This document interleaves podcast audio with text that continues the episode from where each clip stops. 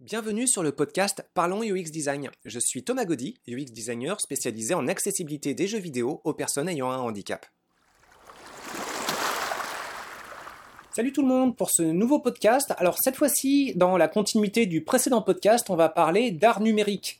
Alors, euh, en petite euh, piqûre de rappel, dans le précédent podcast, je parlais essentiellement de l'intérêt de l'art numérique en termes de design constructif et aussi de la grille de lecture issue du vademecum de l'art numérique de Antoine Schmitt sur euh, les cendres du site gratin.org. Je parle de cendres parce que la quasi-intégralité des œuvres recensées ont périclité. par contre, le, le vademecum, lui, est toujours accessible et toujours aussi euh, intéressant euh, à lire 17 ans plus tard, le site ayant 17 euh, ans d'âge. Alors, il y a plein d'œuvres différentes et plein de catégories pour situer ces œuvres aussi. Nous, on va avoir une grille de lecture assez simpliste en fait. Je vous propose de distinguer d'une part les installations, d'autre part les expérimentations en ligne, euh, dans ces expérimentations, on va avoir un focus plus particulier sur les expérimentations musicales, parce qu'on a toujours euh, un intérêt tout particulier pour les personnes euh, qui cherchent à interagir avec d'autres formes de feedback. Hein. il n'y a pas que le visuel dans la vie. et puis, on parlera également de quelques exemples d'art procédural. Alors, ce sera vraiment un survol très très rapide. Je ne sais pas encore si je vais survoler toutes ces thématique sur un seul podcast ou si on aura un autre derrière. On verra bien le temps que ça prend. Alors on va commencer avec les installations. Donc pour faire euh, la part des choses entre installation et expérimentation en ligne, il y a un principe assez simple. Euh, pour les installations, bah, c'est aux visiteurs d'aller à la rencontre de l'œuvre. Euh, dans les expérimentations en ligne, souvent consultables sur navigateur, c'est l'inverse. C'est les œuvres qui viennent à la rencontre des, visiteurs, des internautes pour le coup. Et bah, ça, il y a deux variables en fait qui sont en vaste communicant. Dans le cadre des installations, bah, on peut vraiment tabler sur euh, bah, un environnement technologique euh, assez dingue. Euh, les installations permettent d'envisager toutes sortes de bric-à-brac, de bricolage et de choses assez folles pour présenter à peu près tout et n'importe quoi. donc ça ouvre vraiment beaucoup de possibilités. Par contre, bah, le problème c'est l'accessibilité. Il faut réussir à aller vers l'œuvre. Évidemment, en période de pandémie, tout ça a été très très compliqué. Et euh, même actuellement, en fait, euh, bah, c'est pas forcément évident. Donc euh, voilà, il y a les musées, pas toujours très accessibles, pas toujours très amicaux au niveau des prix. bon, vérifiez, hein, beaucoup de musées font en général une fois par mois euh, une possibilité de visite gratuite au moins de la galerie permanente. Donc euh, regardez si euh, vos musées près de chez vous n'offrent pas ce genre de, de, réduction. Ça se trouve même, vos musées sont gratuits. En fait, la plupart des musées de Rouen sont passés en totale gratuité tout le temps. Donc ça c'est vraiment un gros pouce vers le haut pour l'agglomération rouennaise et puis l'accès à la culture qui se passe là-bas.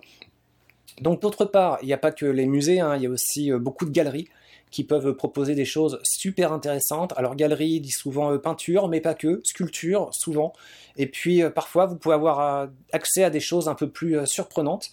Et puis parfois il y a des événements aussi qui sont euh, consacrés à l'art numérique. Alors je suis euh, très loin de tous les connaître. En fait, pour dire les choses plus clairement, j'en connais quasiment aucun.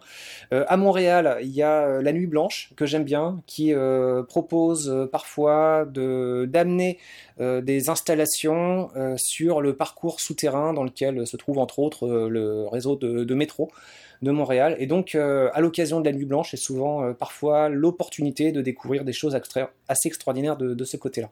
Donc les installations en général ont un côté euh, éphémère. Alors pas tout le temps, hein, euh, à force d'entretien, euh, les installations peuvent parfois voyager d'un musée à l'autre, d'une galerie à l'autre, d'un pays à l'autre. Donc il y en a certaines qui sont qui, ont un long parcours et un bon un bon CV.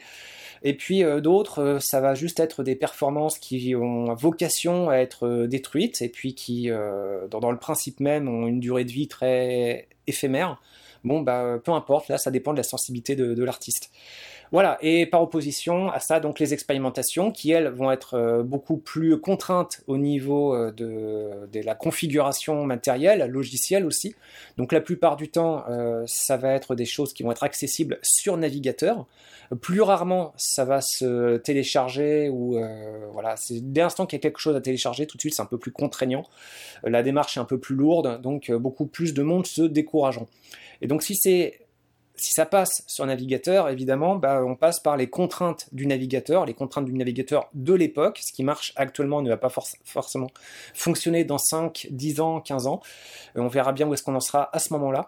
Et, euh, et, voilà. Par contre, voilà, euh, tous les gens potentiellement qui ont un internet chez eux et un accès à un navigateur sont, on connaît l'adage, à quelques clics de portée, à un clic de portée. Bon, un clic, hein, c'est très discutable, mais à quelques clics de portée de votre œuvre. Après, euh, quand on considère les euh, milliards de possibilités de clics partout, euh, on se dit que c'est pas, faut pas s'arrêter là. Hein. Il y a quand même un bon travail de communication derrière. Alors, continuons un peu sur les installations. Euh, alors, les installations, euh, il y en aurait plein, je vais juste en décrire quatre là-dedans. Une qui m'a particulièrement marqué, qui est à mi-chemin entre les arts numériques et le domaine des jeux vidéo, c'est euh, The Pen Station. Comme PlayStation, mais à la place de Play, vous avez Pain.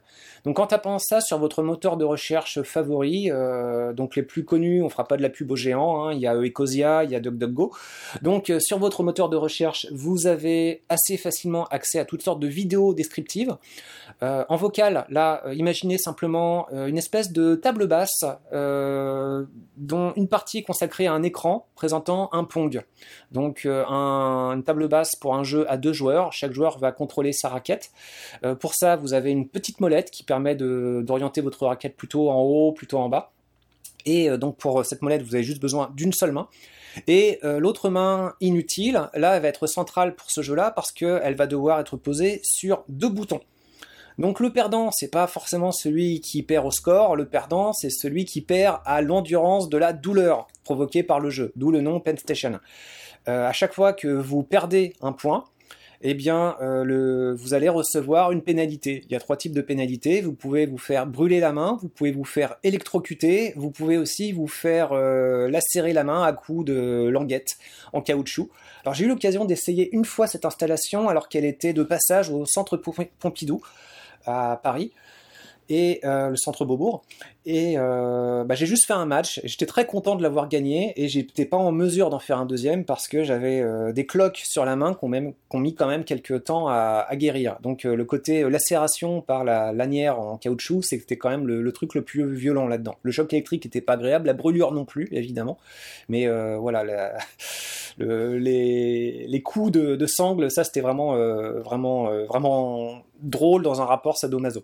Donc, ce qui est intéressant avec celle-là, eh ben, déjà, c'est le cadre. Vous partez d'un jeu qui est extrêmement simpliste derrière. Le Pong, c'est quand même pas bien difficile de faire un Pong derrière. Et puis derrière, euh, sur le rapport au plaisir du jeu vidéo, vous réussi à intégrer euh, des thématiques sadomaso où il va y avoir une composante de douleur. Alors, il y a souvent déjà dans le jeu une composante sadomaso vous allez investir du temps, vous allez avoir de la frustration face aux différentes difficultés. La notion de challenge n'est pas forcément évidente à surmonter. Mais euh, là, ça va vraiment être poussé plus loin avec vraiment une dimension de douleur euh, reçue, mais euh, dans un contexte consentant. Le côté consentant est super important. Sachant que le joueur qui perd, c'est le joueur qu'on a marre et qui retire sa main de ces euh, deux boutons, et dès l'instant qu'on retire sa main plus de quelques secondes, et ben là on perd la partie. Donc voilà, il y a quelque chose de très intéressant là-dedans. C'est pas pour définir en disant faut plus de douleur partout dans les jeux, mais euh, ça provoque vraiment une réflexion qui est assez euh, assez chouette. Donc Station, regardez des vidéos et puis si vous le voyez euh, passer par chez vous, bah essayez-le ou pas. En tout cas, ce sera probablement une expérience qui va vous marquer à la fois psychologiquement et physiquement. Alors d'autres installations. Alors Station, c'était vraiment à croiser euh, entre jeux vidéo euh, et art numérique, il y a euh, d'autres choses en fait qui sont plus sur le propos physique. il y a ce que j'appelle des installations Incredible Machine. Alors, Incredible Machine, c'est un vieux jeu vidéo dans lequel il fallait réussir à faire un bric-à-brac d'objets à placer sur un environnement. Et puis voilà, typiquement, une balle va rouler pour accéder à un, interrupteur qui va déclencher, qui va faire un hamster, le hamster va courir dans une roue, la roue est reliée à une, sangle, la sangle va réussir à activer d'autres choses, et de fil en aiguille, ça va faire une espèce de machine de fou pour faire une action complètement débile. typiquement, je sais pas moi, allumer une lampe, faire tomber une boule, n'importe quoi. Et donc ce genre de choses, eh ben, euh, il y a des vidéos qui existent pour montrer euh, toutes sortes de, machines de malades. Alors, il y en a une, c'est pour euh, dérouler un petit morceau de scotch. Il y en a une autre pour servir une petite part de gâteau. Et donc voilà, quel côté numérique là-dedans? Bah, euh, c'est transmis sous forme de vidéo parce que c'est des euh, installations mais aussi performances. Donc euh, le truc qui va être réussi juste une fois. Faut des heures et des heures, pour pas dire des dizaines d'heures ou des jours de montage derrière. J'imagine pour certaines des semaines pour que ça marche. Donc toutes les répétitions et à un moment ça coince à un moment, donc ces, choses-là sont pas évidentes. Et puis ça va être le support numérique, hein, la vidéo, qui va permettre de d'observer ce genre de choses. Et pour certaines de ces œuvres, bah il y a un petit peu d'électronique ici et là. Alors ce que j'aime bien avec ce propos, déjà, c'est sur euh, une thématique d'ouverture. Souvent, dans tout ce qui est numérique, on reste cantonné dans une barrière invisible et on a du mal à voir au-delà. Et ce genre d'installation euh, avec des effets euh, type domino, mais avec toutes sortes de matériel physique qui vont exploiter la gravité, qui vont exploiter l'inertie, qui vont exploiter toutes sortes de lois physiques, bah, ça permet de voir un petit peu au-delà et sortir du numérique pour réussir à voir si on peut pas exploiter euh, un environnement plus réel, physique, et réussir à le mettre à contribution dans quelque chose de plus original. Alors dans le domaine des jeux vidéo, vous avez toutes sortes de, jeux qui tirent parti de cette interaction entre monde réel et monde, monde original. Donc vous avez les jeux géolocalisés, par exemple, qui vont euh, tirer euh, profit de la localisation du joueur sur un environnement physique et en faire toutes sortes de choses. Pokémon Go étant le meilleur émissaire, mais loin d'être le premier, évidemment.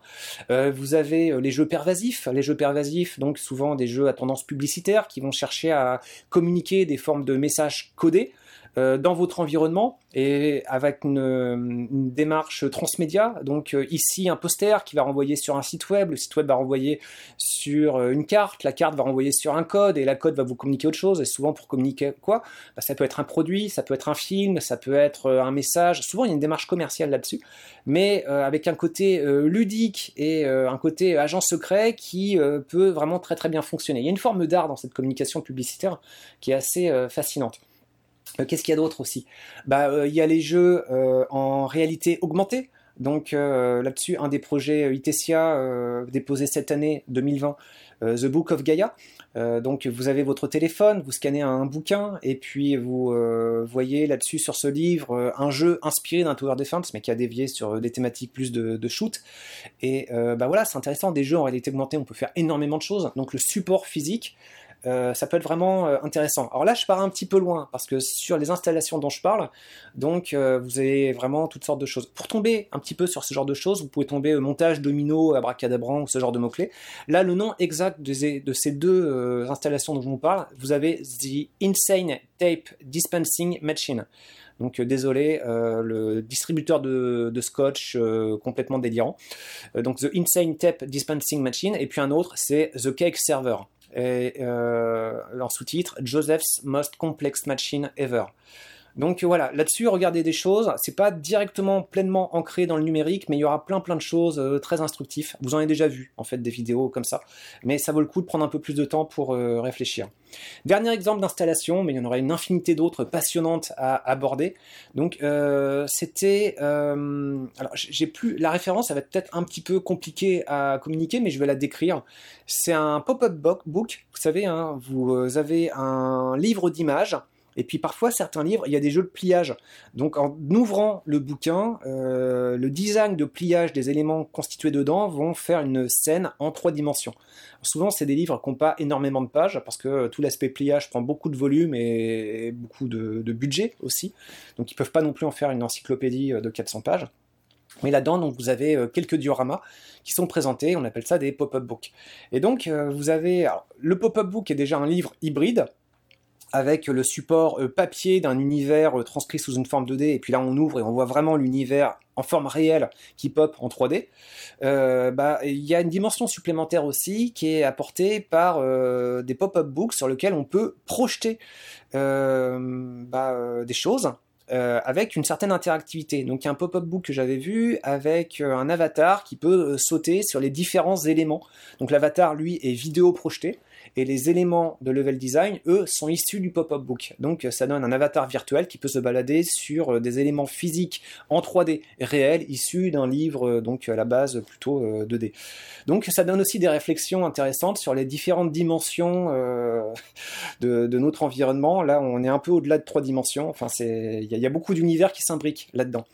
Donc, euh, euh, bon, là-dessus, euh, je pense à un exemple, mais, mais il pourrait y en avoir beaucoup, beaucoup d'autres. Donc, je disais que je n'aurais pas forcément, je ne sais pas combien de, podcasts j'aurais besoin pour aborder ces différentes thématiques. Euh, là, ça fait déjà 14 minutes que je parle, donc je vais me réserver euh, pour les expérimentations en ligne pour un prochain podcast, en espérant que vous ne soyez pas trop trop lassés. Mais euh, pour ma part, ça vaut le coup d'en parler parce que voilà, toutes les considérations qui peuvent être tirées de ces différentes formes d'œuvres, à mon avis, peuvent vraiment énormément enrichir votre réflexion sur les designs que vous pouvez faire, toujours en gardant deux propos. Euh, être original, donc être le premier à réussir à exprimer euh, quelque chose, et en même temps être économe. Donc vous pouvez être original, mais avec une très très grande simplicité. Et encore une fois, voilà, c'est souvent l'art numérique euh, peut être très inspirant pour ça, même si toutes les œuvres numériques, évidemment, ne sont pas à retenir.